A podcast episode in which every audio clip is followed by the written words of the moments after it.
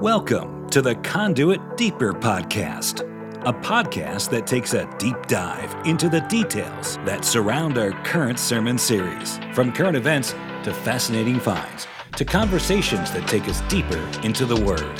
Thanks for joining us. Welcome to the Deeper podcast. My name is Mo, executive pastor at Conduit Church, joined, as always, with our lead pastor, Darren Tyler, and this week we have very special guests all the way from Uganda. Our special guest flew all the way from Uganda just to be with us on this podcast. Our good friend, Pastor Alex Mitala. Jambo, Hakuna Matata. Hakuna Matata. What does that mean? What a wonderful no phrase. Problem. It means no worries. No problem. No, no worries. Don't you remember the song? No wor- I remember the song. It means that, no worries. It literally says it in the yeah, song, yeah, what it means. A Swahili from East Africa. It's so good. Yeah. Hakuna Matata. Now, couple things. One, I see that you're dressed for the weather. Yeah.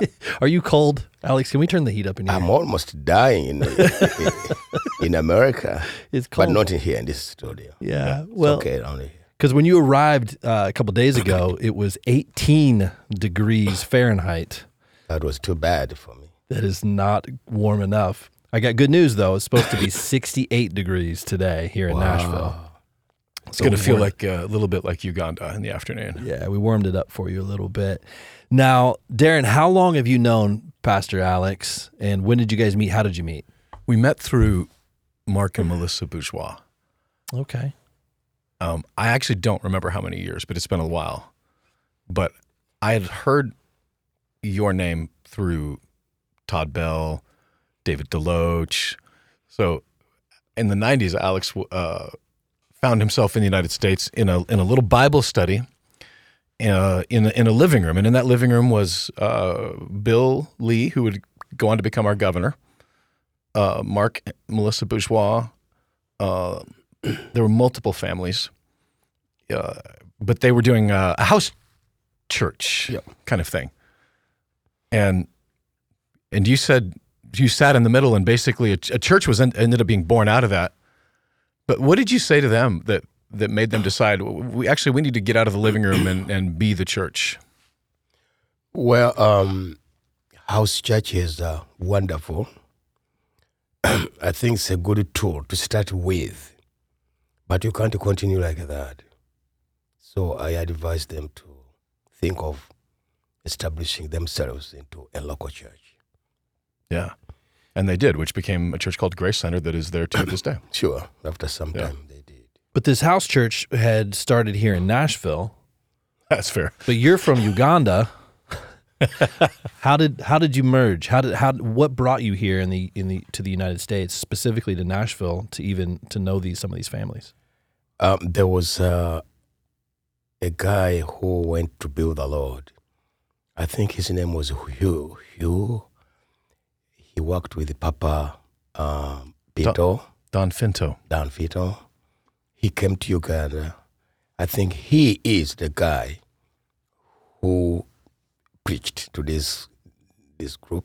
Yeah, that's right. I forgot about it. Yes, and uh, they started doing what I found them doing. So when he came to Uganda, he wanted us to come and meet them and share more with them about the importance yeah. of the local church.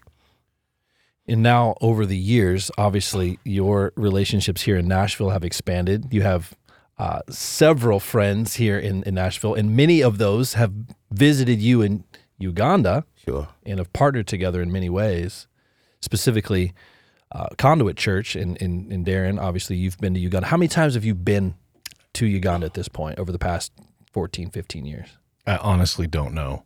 Over ten years, ten yeah, times. A lot, yeah, because there was a while we were coming mm-hmm. twice a year.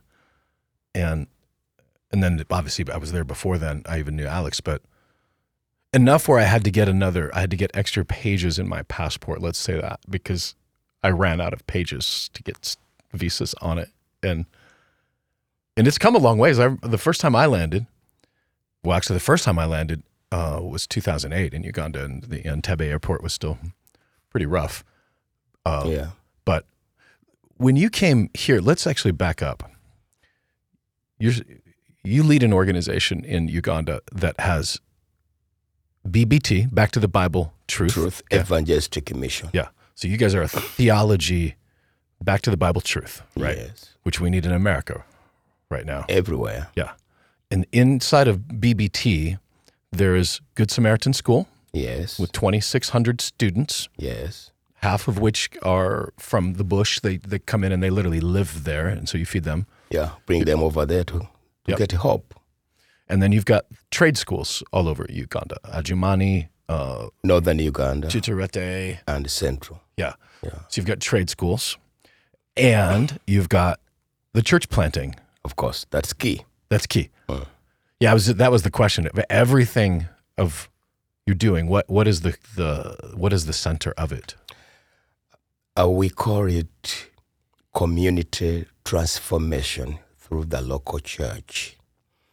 Actually, um, uh, we would want to see the local church becoming the hub of doing continuous uh, discipleship in any community of Africa, Uganda especially, where I come from. And they would want the people, the community people, to see the importance of the local church and the local pastor or the local pastoral team. Yeah.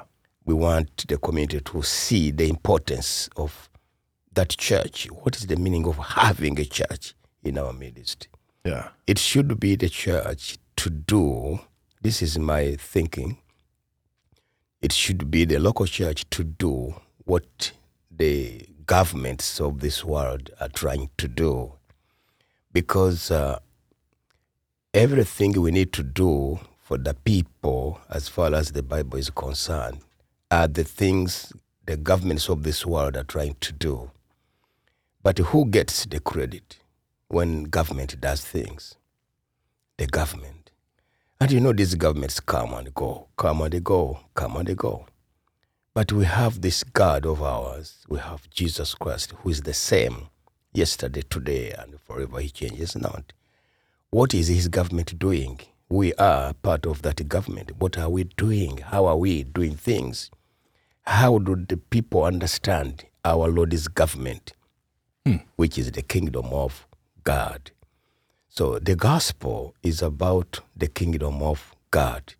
And this gospel of the kingdom of God shall be preached unto all nations, including Uganda. What does that mean? That the nations, the tribes, the people who live in Uganda or elsewhere may know and understand and, of course, see that kingdom. Because you remember in John chapter three, Jesus talked about seeing the kingdom yeah. and entering the kingdom. So both are very important. Yeah. People need to see the kingdom and also to enter into the kingdom. So these local churches must do that, must be yeah. able to show the people to see and thereafter to enter into yeah. the kingdom. Yeah, one of the things that has helped shape us locally is that idea that the local church is not a place we come to spectate. Yeah. Um, much of what uh, has Church, there's many churches. I'm, I'm not going to say church in general. There's churches that the the thought is we come here, we listen to some good uh, preaching, we or medium preaching, depending, and good worship. Check it off our list, and we go back to our life. But that's not the church that Jesus had imagined. And we, I think back to your beginning. You and I have one thing that is very, very, very in common, and that is that we both grew up in a very rural community. So you, you call it the bush, we call it uh, middle of nowhere, the, the country. But a little, uh, where I was from, a little church was planted there. Uh-huh. And because that little church was planted, now you are here. I am here.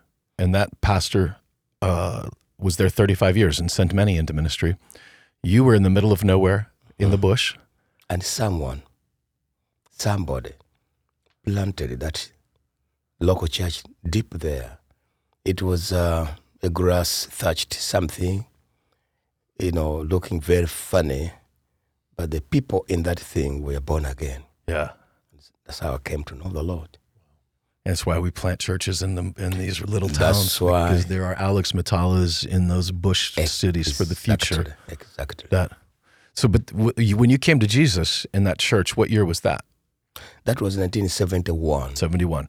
Now, for history buffs, uh, it was around that time that a dictator would come into power in Uganda. Yes, named, Idi Amin. Idi Amin. Mm. Um, Seven Days in Entebbe, the last king of Scotland. There have been a few films made about his life and his uh, the wickedness. But he did something interesting, which was uh, he he followed Satan's playbook, which means he he started to shut down churches. Yeah, because uh, being a Muslim, he wanted all the people of Uganda to become Islam. Yeah. And he was working with the late Gaddafi and yeah. Saddam Hussein and many others in those Arabic countries. Yeah, it was like the boys club of dictators, right? Mm-hmm. Uh, Muammar Gaddafi, Saddam Hussein, they, mm-hmm. they had like this. If they would have had WhatsApp, they would have a little group chat probably back then, but... Uh, but they all had the same goal in mind, right? Which is uh, this Islamic caliphate. Yeah, that, turning the whole Africa into Islam. That was the goal. Yeah. And yeah, go ahead. Well, bef- back up just a little bit. When it was under British rule in Uganda, what was the primary religion in Uganda? Well, before the Brits came to Uganda uh, in eighteen eighty-seven, Um, Ugandans, you know, we are fifty-two different tribes or nations as far as the Bible is concerned. Yeah. Because tribes are the nations as far as the Bible is concerned. Yep. So we had different gods and uh, worshiping different gods, and uh, that's what we knew. But when the British came into the country, and of course the French people, because uh, Roman Catholicism mm-hmm. came by uh, through uh, Italy, Italy, called it Italy, Rome, mm-hmm. yep. and uh, French, and then uh, the Anglicans came through England. Mm. So when they came, both groups, they were competing each other. You know, it was after I went back to school to study church history. Uh, when I discovered that these guys were already fighting in Europe, so by the time they came to Africa, they were bringing their fights there. Yeah, bringing they, their fight to Europe. They brought wow. their wars with them. So um, none of them um, talked about repentance, as far as I know, my history mm-hmm. in Uganda. Uh, they never talked about repentance, you know, commanding people to repent. As I told you, our grandfathers were worshipping idols, worshipping demons. The main religion was animism. Animism. And now animism, does that mean people turning into animals? No. Animism is the practice of worshipping the spirits of the dead people. Okay. Mm. Appeasing them, trying to do things for them, thinking they can do something for you or they can punish you if mm-hmm. you don't do A, B, C, D. Them. So that was the religion. And the people were very, very faithful to that religion. However wrong it was, let me repeat, the people were very, very faithful because that's what they had believed, that's what they knew. But when the British came, just like you're asking, they forgot the word repentance in Europe. So they gave us their names.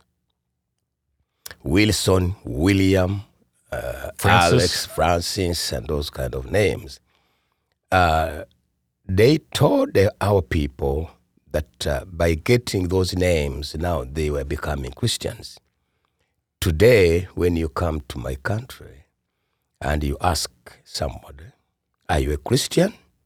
The answer will be yes. How do you know you're a Christian? My name, I'm Wilson. I am Margaret, I am Margaret, I am this and that. So to them, even myself, I thought so. To them, that is Christianity. And of course, you know, that's a wrong way of evangelism. Mm-hmm. It's a wrong way of doing evangelism. That is not part of the Great Commission. It is not part of what Jesus commanded. Unless you preach the gospel as it is, you are not spreading the gospel. You are spreading the religion. So in short, right. The Brits brought religion to us. And thank God for the Americans. In nineteen sixty, they brought the gospel. It was in nineteen sixty when my people in Uganda first heard uh, somebody commanding them to repent, to repent of their sins. And that was the year when people started burning the shrines of the devil, shrines, yeah, places of worship, you know, that were beautiful, demons and all that. That was a year of revival, spiritual revival in my country. Mm. So in the sixties, there's missionaries coming. They came all the way from Canada, Vancouver. They came through uh, through New York, Elm.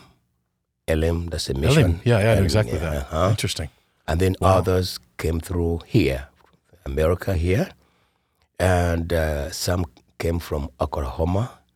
Uh, and others from Dallas. All roads lead to Oklahoma. Uh, yes. Uh, um, so um, those are the guys who actually brought that kind of gospel where people repented and they publicly confessed and they believed that Jesus is Lord and King of their lives. Mm. And that was the beginning of uh, the uh, evangelical uh, movement.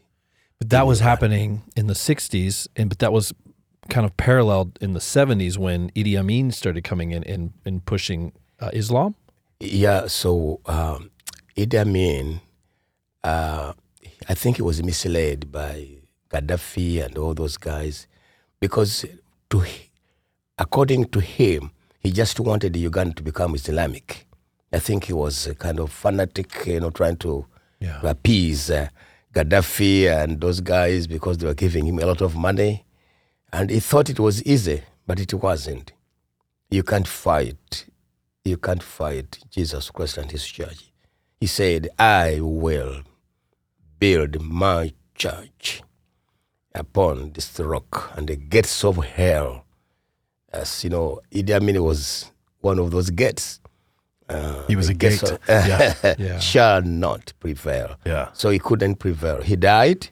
But the church in Uganda is growing stronger and stronger every day.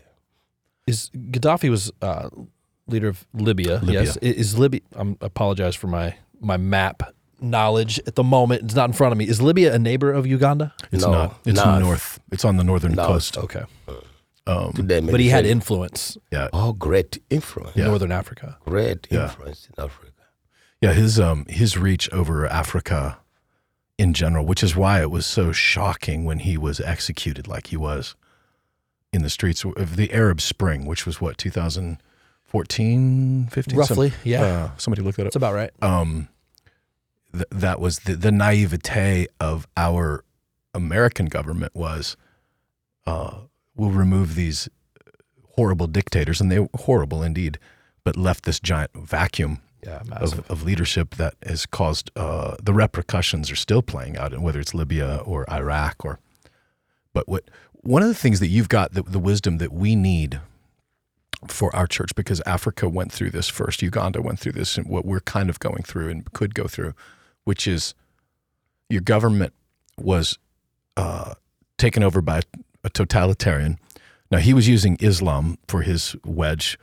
Uh, the American government is being attempted to be taken over by secular progressives, and they have one. They buy. They have a similar goal in that they want the churches to be closed. Like if you listen to many secular progressives, they want to take away the tax breaks. They talk about how bad the church is and how evil and wicked, and you know. And it wasn't lost on me that they were very adamant that they could in America we could leave uh, strip bars open where women are dancing without clothes, or we could leave open alcohol stores, but the church still had to be shut down. So they they have that similar goal. We don't want churches in here.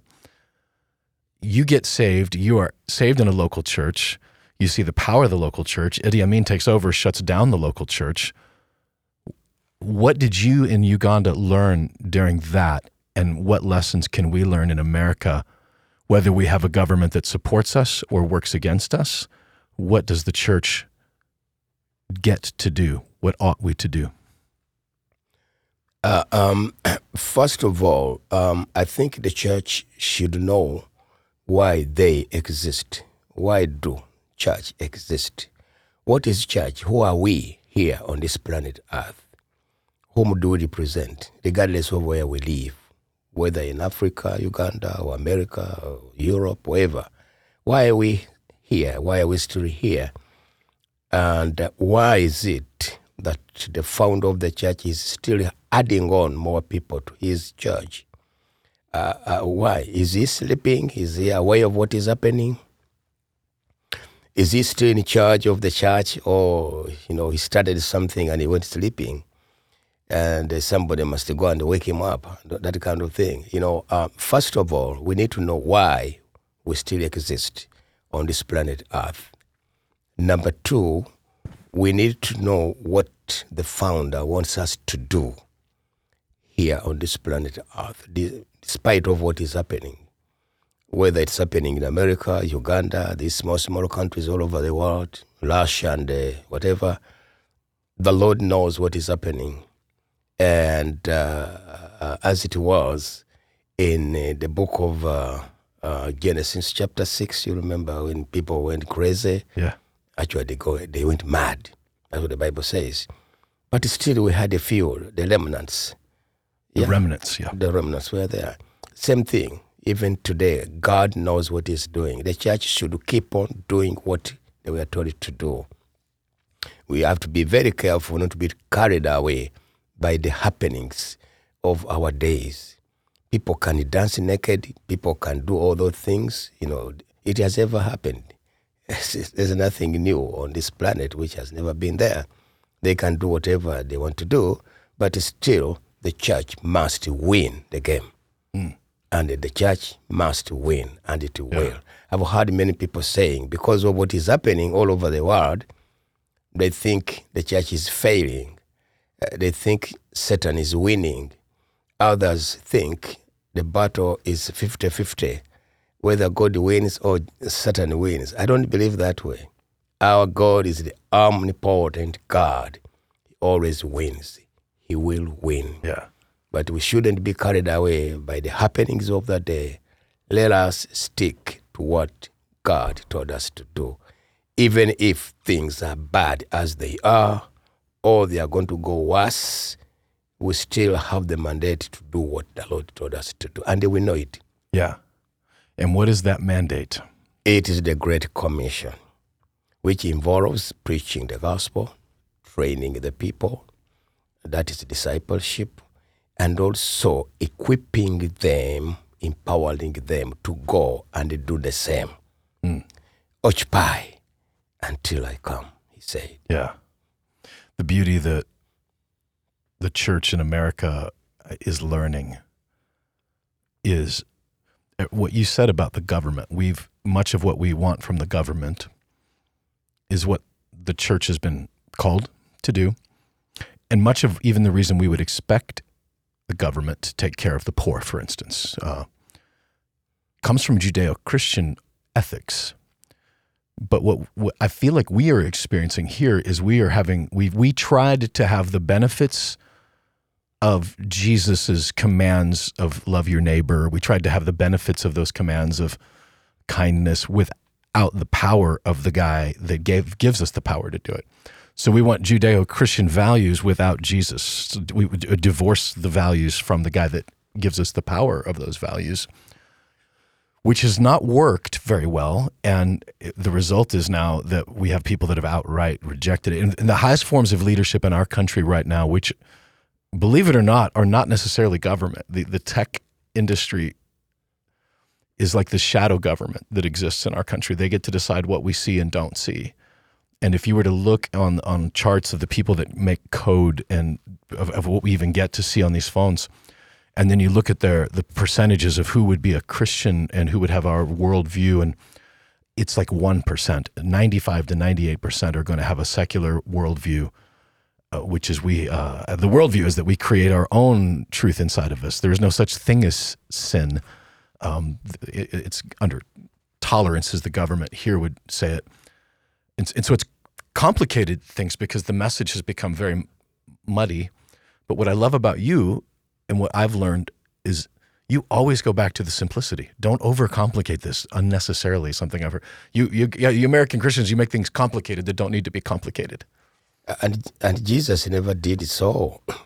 You know, prophetically, things are going to go the way they are going, and we shouldn't pretend like we we were not informed.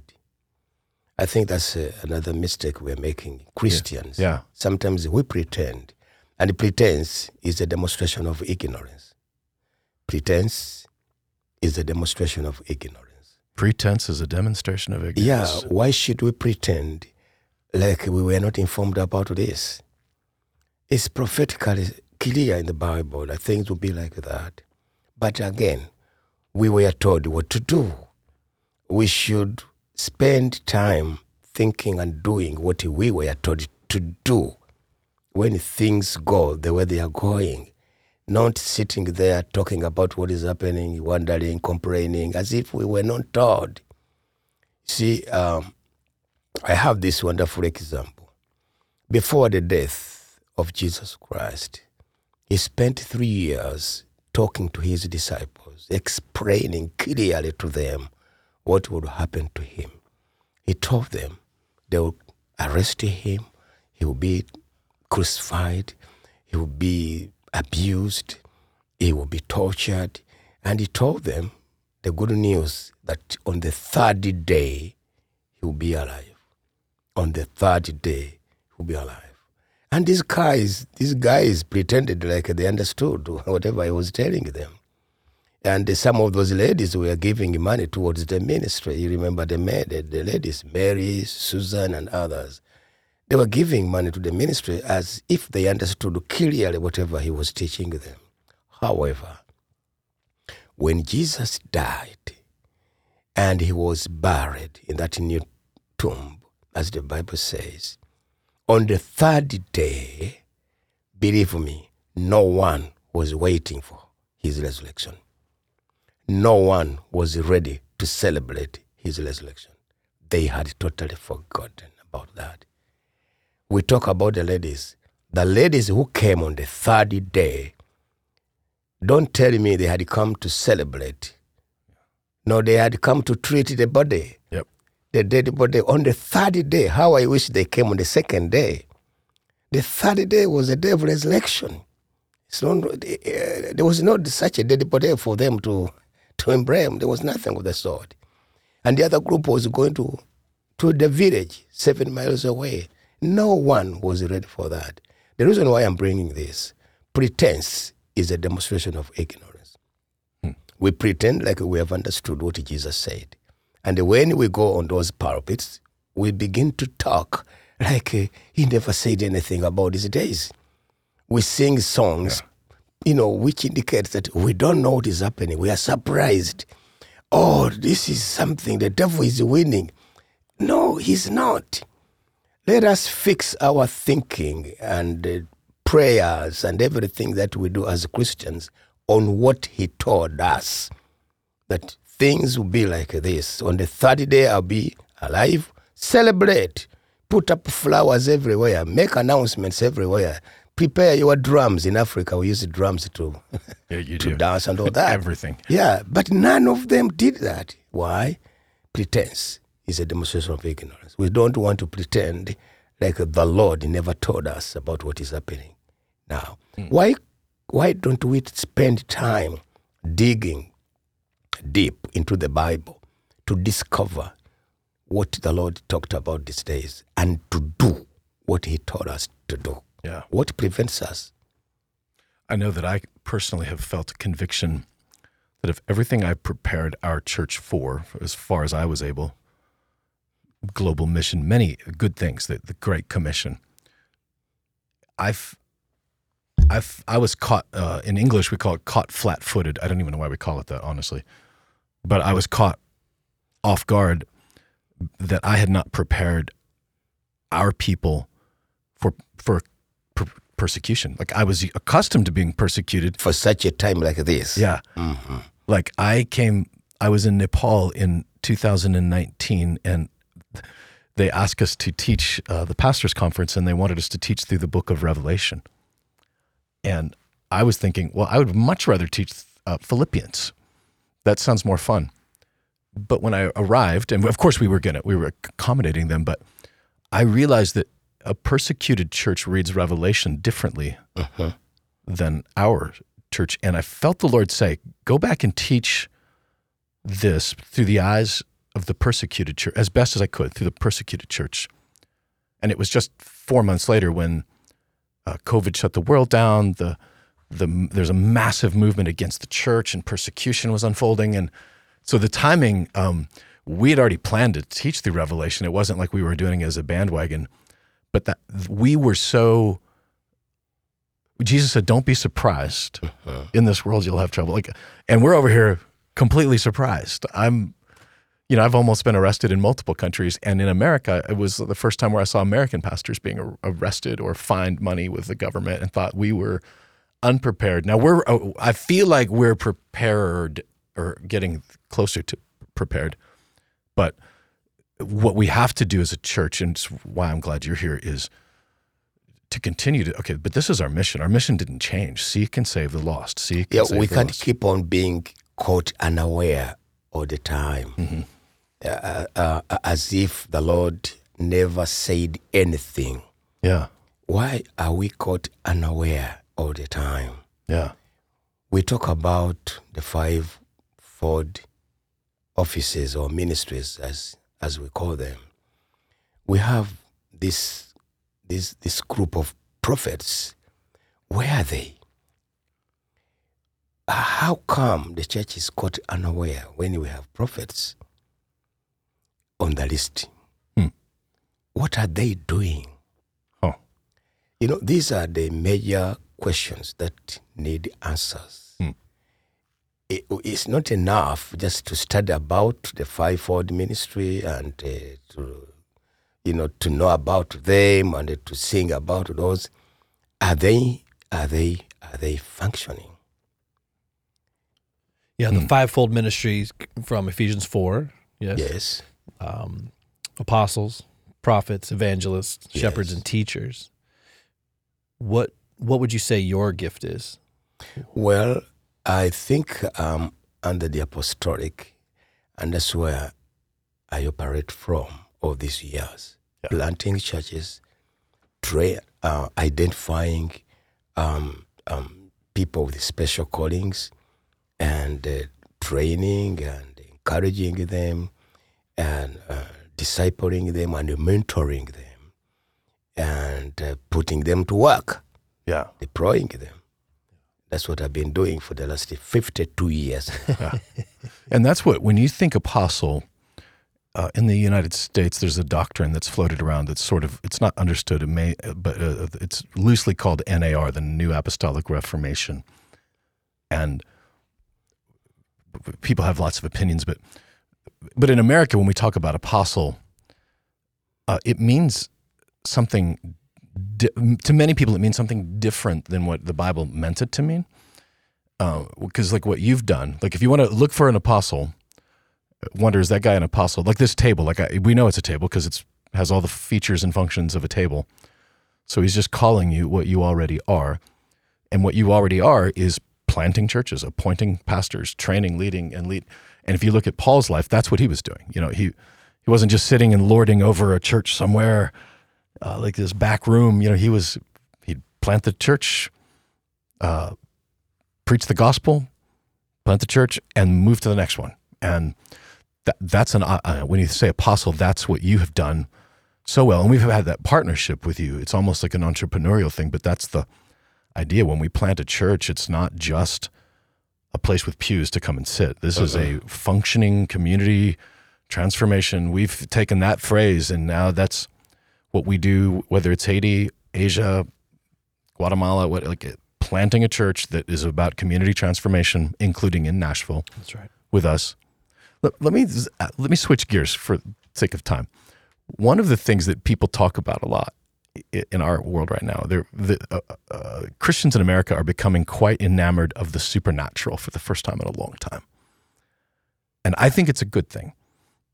Uh, it could, like anything, there could be error, there could too much focus. You know. Someone told me once, if you uh, if you have like a pet doctrine that you plant your church on, then it will shape and then eventually warp the church. So we try to be full gospel, but I've seen, with my own eyes, I have seen demon-possessed people in Uganda. Uh, you guys, nobody gets alarmed over there. You cast the demons out just what we were told we could do, and I've and then I've seen their lives be transformed. Why do you think that we don't see that kind of demon activity in America that you see in Africa regularly? Well, um, um, for sure you have demons in America, just the same way we have demons in Africa. Yeah. These are spirits. They are everywhere serving the devil. They are on duty. And I think they are doing their job very well. Um, yes, demons are busy, busy every day, everywhere, yeah. doing their job. However, history helps us to understand, and maybe history, the American history will help you to get answers to some of those questions. When the British, I mean the Europeans, let me say the Europeans left Europe, America, they knew why they were leaving Europe. You were looking for another place where you can go and worship your God freely, correct? Yes. That's why you came over here. You went through your problems, many of them, which I don't want to repeat here. I've been trying to read your history. But uh, you left many things, bad things, behind, which was a blessing in disguise. When you came over here, you forgot all about your tribes, your clans, your totems, those cultural and traditional things. Your grand, grand, grandfathers forgot those things there, and I think it was a blessing, and they came with the Bible. Now, Back, back, back then, when you go to Europe to sit, I mean to, to visit the uh, historical, those historical uh, museum, hmm? you'll see how your grandfathers lived before hearing the gospel. They were just Africans, walking around naked, putting small pieces of uh, skin, uh, animal skins around themselves, hunting, just like people did everywhere. But they had dozen totems, they had tribes, uh, warlike, you know, just like another. But when they came over here, those who came over to America, they came with a different culture, divorced of those other things I've talked about. Now, that's unique. So your appearance here in America, I'm talking about people who came from Europe, from Europe. You are coming and appearing. Your appearance here was quite unique. It was like going somewhere to create a new nation of uh, mixed people from Europe who have no any other tradition or culture, cultural tradition to claim. However, for us in Africa, we still have those clans, tribes and totems and all those kind of things, and the gods that goes with those names and whatever. So when God went for Abraham, Abraham, Abraham was like that. He was like us. His father Terah was involved in idol worship. And God visited that family. When God visited the family, you know, God doesn't fear, therefore he doesn't fear all those kind of things. He came to the family and he picked one guy from there. His name is Abraham. This is what he told him. Abraham, before we start our journey with you, leave your father's house. Leave your clan and leave your tribe and go where I will show you. Why was God doing that? Why was God removing this young, this guy of seventy years from this place? What was the purpose? Now, these are the questions we ask, and when we get mm-hmm. answers to that, we'll be able to disciple the people. God had, dis- had started his discipleship class to disciple Abraham so that he becomes Abraham. He had started the journey of discipling Sarai to become Selah, and he did. And after some time, Abram became Abraham, and Sarai became Selah, and things began to change. And afterwards, now we have the the nation of Israel. You know the story. Yeah. Now, the same thing.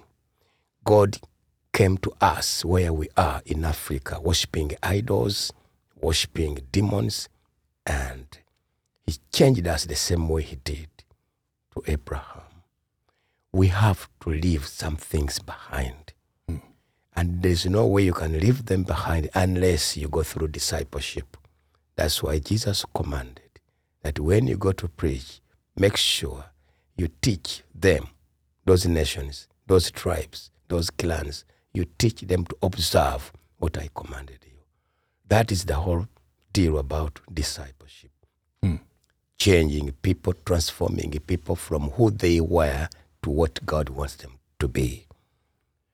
You had mentioned uh, a little while ago about how animism was the religion for a while, yes. the, the worshiping of of spirits. Yes. And it makes me wonder if that's kind of the root for um, for some of the demon possession that you experience today. Exactly, exactly.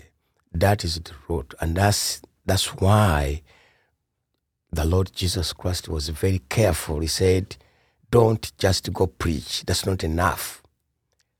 Teach these people. That's where we get the word to disciple, discipling. You know, why are you discipling nations? As I was saying, the Lord is not calling upon us to disciple U S A, to disciple Europe, to disciple Kenya, Uganda, to disciple India. It's talking about nations, the tribes, ethnicity, because he knows what is hidden. Mm. Just like he knew what was hidden in the house of Terah, in the clan and the tribe of Terah, the father of Abraham. Mm. And he removed. You see, Jesus used the same words. We don't have time to go into all that. He said, look here, if you love your father, mother, whatever, better than me, you are not worth of me. He was repeating the same thing they did with Abraham. Yeah. If, you know, so, uh, and the, the, the apostles this time understood him very well, because I hear them asking, sir, we left everything. What shall we get? What are those things they left? Yeah. Uh-huh. You know, they were repeating the same story of Abraham. They have they had understood clearly. And Jesus, that is the question Jesus Christ answered very, very well. Hmm. If you go to the Bible, you'll see him answering that one very, very well.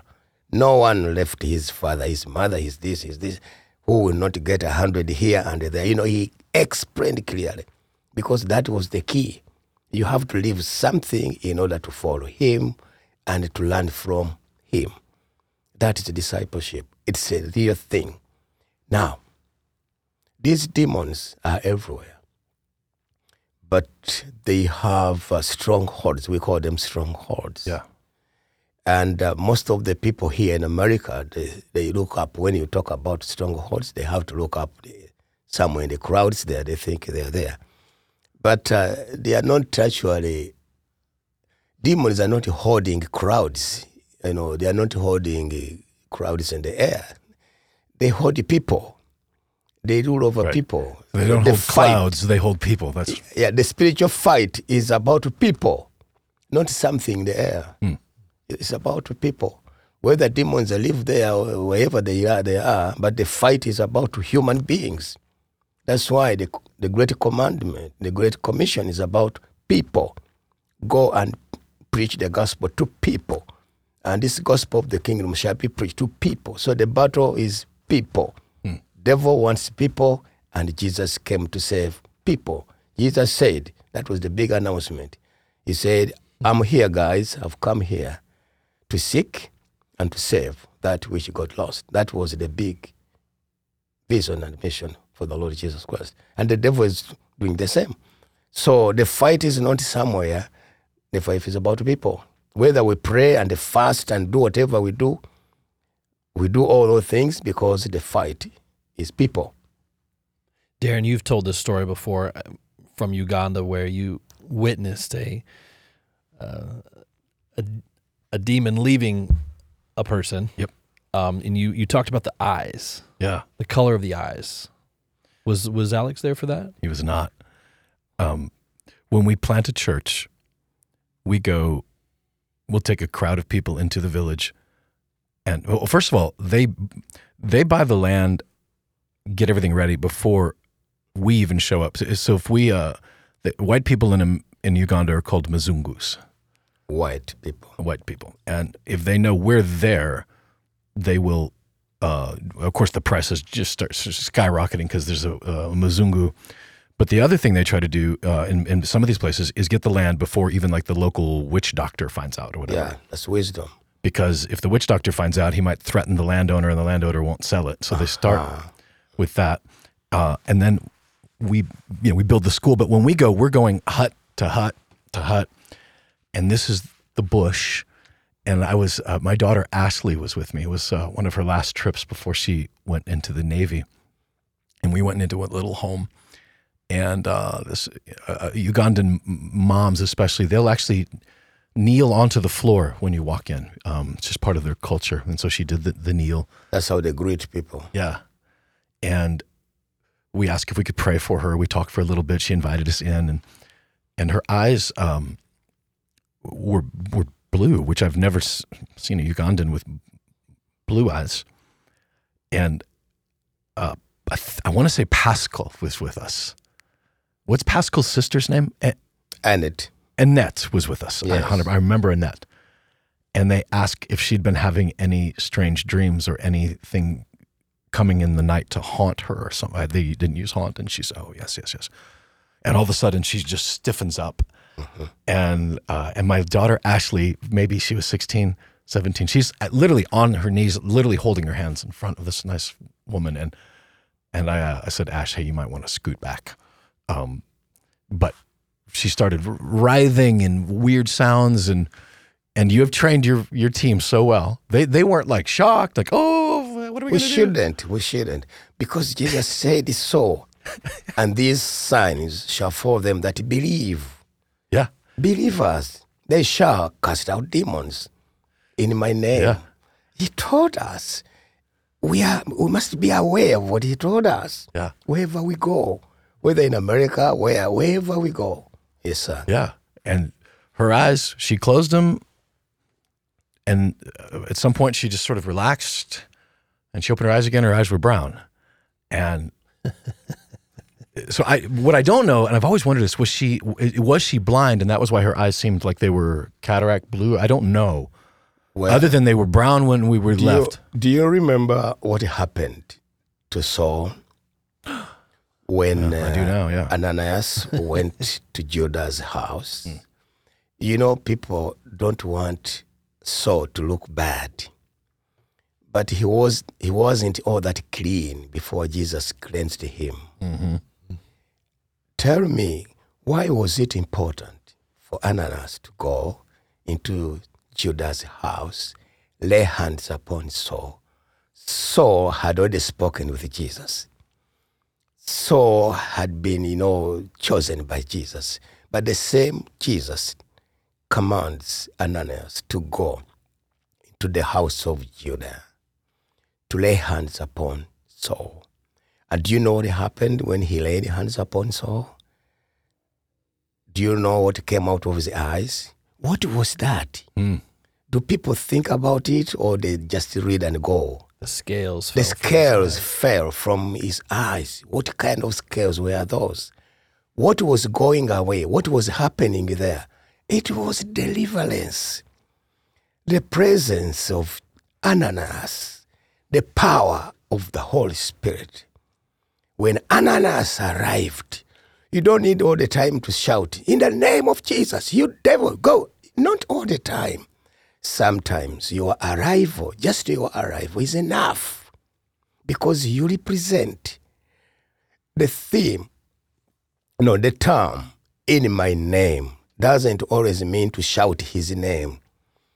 Sometimes it simply means being the ambassador, the ambassador. Mm-hmm. When you are alive, we have ambassador, the ambassador of America in Uganda. But we don't see him going around shouting, the ambassador, ambassador, I'm the ambassador. No, he doesn't shout. But when he appears, he has appeared, and everybody stands up. You know, the flags are up because the ambassadors arrived. So as soon as you arrive, as soon as Ananas arrived, things began to happen. Now, if those things came out of uh, Saul's eyes, that was deliverance. Though that day, Saul was delivered from all the demonic, the demonic powers that caused him to kill people without remorse. He was delivered that day in the house of Judah. So when you went to that house, I'm coming to you now. As soon as you entered, what you didn't know, the demons started trembling and fumbling. Why? Because the ambassador of Jesus Christ had arrived. That's why things happen even before you say, in the name of Jesus. Uh-uh.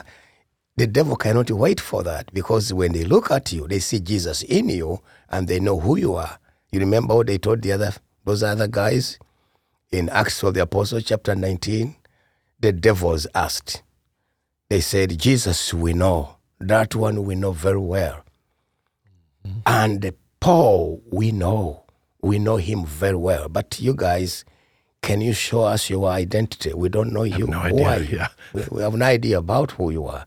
You see, as soon as you entered into that house in Uganda, the devil, the demons recognized you. Yeah. And they started behaving that way. So not necessarily that everywhere you go, you have to shout in the name of Jesus. Always remember, you are the ambassador of Jesus Christ. Your presence is enough. Something that's happening in America, hu- human history, I, I love what you've said about the tribes.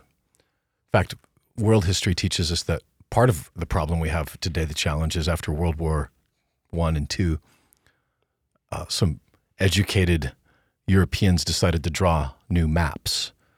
And they would draw maps like right in the middle of like where this tribe was here or this, so they split them and they... We we were so naive, as Westerners are naive to ancient tribalism, pagan tribalism, and yet, even with secular progressivism now, tribes are forming. And and, and just like in your tribes, they have their totems, the, uh, the, this signals that I'm from this tribe. Uh, you know, for here, like one of our tribes is about identity. Uh, uh, and so now um, on, say, social media, one of the, the totems, Uh, the marks for their tribe is if you put your pronouns on there. Uh, so it would say Darren Tyler, you know, he, his, they, them. It's it's it's nonsense, but that's one of the markers of a tribe. So it's it, it is still the same. It's a familiar spirit. It's what the Bible calls it. Oh, that's familiar because that's the same thing that's happening. It might have a, a secular progressive, but but the beliefs are just as uh, demonic. They're The lies are still enslaving. So in the same way, like a tribe in northern Uganda, their name, their identity, the God they worship, it shapes who they are by their identity. That's happening now. And, and what's happening inside of the tribes is the tribes are splitting into new tribes. So it yeah. becomes a culture. Yeah. Yeah, that's the culture now. And I, I just want to warn some of the people hearing and watching us. Um, Yeah, it's good to imitate, but you need to know what you are imitating. Thank God for Paul. Paul said, imitate me as I imitate Christ. So I have heard some people saying, because we came from Africa and we were brought here as slaves, we want to go back to Africa to imitate our fellow Africans. You have to be careful what you are imitating, because you may end up worse than even you are now. So we imitate Paul because he was imitating Christ. We are followers of Christ. Why? Because Christ said, whatever I see my Father do, that's what I do. Yeah. So people must be very careful.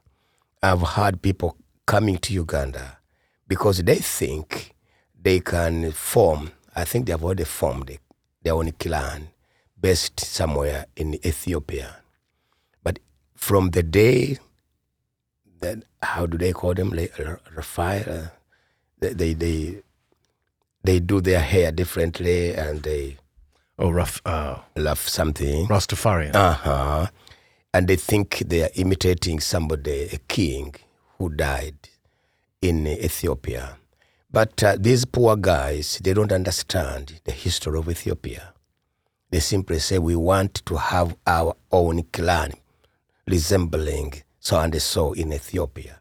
But let me tell you, from the day they pronounced that, they announced themselves that way, things began to fall apart in Ethiopia. The king they are talking about died a terrible death. He was overthrown, and Ethiopia started, and Ethiopia, you know, lost everything. Many people died of hunger, no food, no water, no nothing. Up to now, Ethiopia, they're still fighting among themselves. There's still civil war in Ethiopia, now. Yeah. So their confession and desires never blessed Ethiopia. Instead of blessing Ethiopia, Ethiopians are suffering up to now. So people need to know the history of what they are talking about, and maybe they can ask some of us to guide them. Mm. But the Bible is the best, the best, the best uh, uh, um, textbook for all of us. Yeah. One last question, one last topic. When you look, you talk about you, you've talked a lot about history, going back in time. Um. What does the future look like in Uganda, knowing that China has had a massive influx uh, in infrastructure, um, in in banking, in land purchasing, um, all across the board? China has had a major influx uh, financially within the country of Uganda over the past decade. Uh, how are you? How are you guys uh, reconciling that now? Like, how are you uh, dealing with that, and what does that look like over the next decade with China taking up residence there? Well, um, let us visit the Bible again. Um, I told you about the British, how they came to Uganda in eighteen eighty-seven. And then I talked about the Americans bringing the gospel, the full gospel, in nineteen sixty. Now we are having Chinese coming in. The question, what are they bringing? The Brits brought religion. The Americans brought the gospel. What are the Chinese bringing to Africa or to Uganda? That's a big question. Mm-hmm. In the Bible, there's a parable that uh, a man planted a garden or farm. He planted. And uh, while they were sleeping, the enemy came and planted wild, you know, wheat. Wheat which, which was wild, which was not supposed to be in that garden. But now, remember the phrase, while they slept. Where are the Westerners? Where is the West? While the West is sleeping, the Chinese are coming. First of all, they are coming with their money and those kind of, you know, uh, tricks, craftiness. But very soon, they are also coming with their religion. Meditation, yoga, those kind of things. Are they intentional? I think so. Where is the West? I want to challenge the West. Where is the West? Why should the West complicate things for Africa? That's a question. Sounds political. Why should the West complicate things for us in Africa, mm-hmm. in Uganda. Why not to make it easy and possible for us to work with them, to trade with them, to, you know, to exchange, you know, with them? Why are they, you know, sitting aloof? Why are they giving opportunity to the Chinese to do what they're doing? One of the things that, when you go back to the tribalism in the United States, the identity, uh, we call it identity politics even, like uh, when a politician is running for an office, okay, this group is the soccer moms that drive minivans, that's their identity, here are the uh, the, the African Americans, here are the Latinos, like, the, and so everybody's broken into these groups of identities, and when the L G B T alphabet people groups have come along, and by the way, even that group is splintering.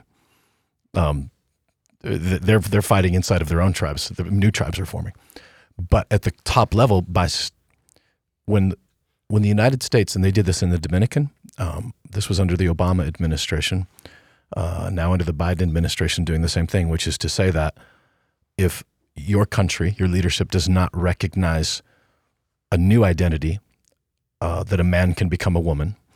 Uh, they don't recognize the new identity that a woman can become a man. If, if you won't acknowledge that, we won't help you financially. And Uganda has said no.